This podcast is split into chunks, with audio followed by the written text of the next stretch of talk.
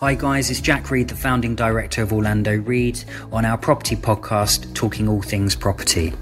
I'm here today with my fellow director, Armand Garamani, and today we're talking to you about the current house prices and the possibility of people moving into negative equity should the market come down. Over the past year, with the help of the government, we've seen a strong market. Once the stamp duty deadline lowered to 250,000 on the 30th of June, uncertainty hit the London market.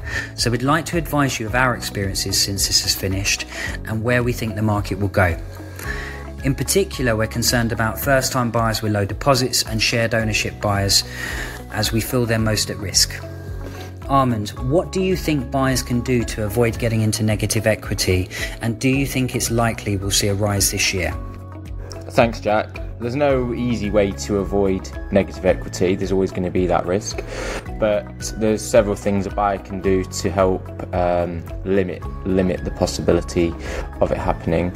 The first one is to try and buy with as much of a deposit as possible. I know that's not easy, especially in London, but uh, the way the market's being forecast over the next few years, prices aren't expected to skyrocket, so they're expected to rise at a steady rate by a couple of percent year on year for the next few years, uh, as long as there's no other major world events. Obviously, we've come through the pandemic so far. Uh, no one knows when it's going to end, but I think we're all learning to live with it now.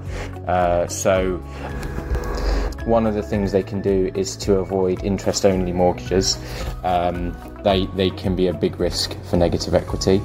Try and buy in an area where prices traditionally increase year on year. Um, so, areas where, if they look back historically at the recession, Brexit, the early part of the pandemic, if they've held firm then and then recovered, that's probably a good place to buy.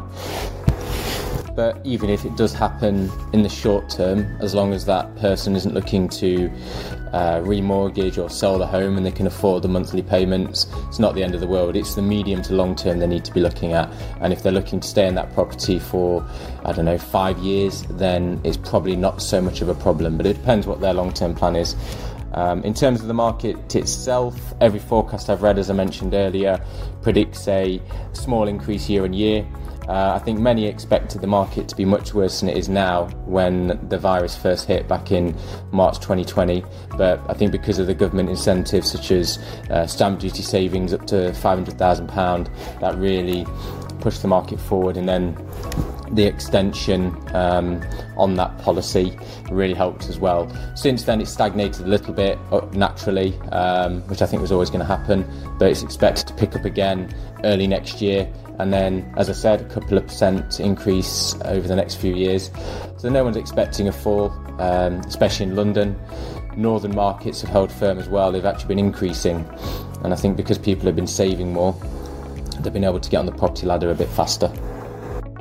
Well, thank you for your input, Armand. As always, it's a pleasure to speak to you. And if you found any of this useful, guys, please like and subscribe on the link below. Thank you.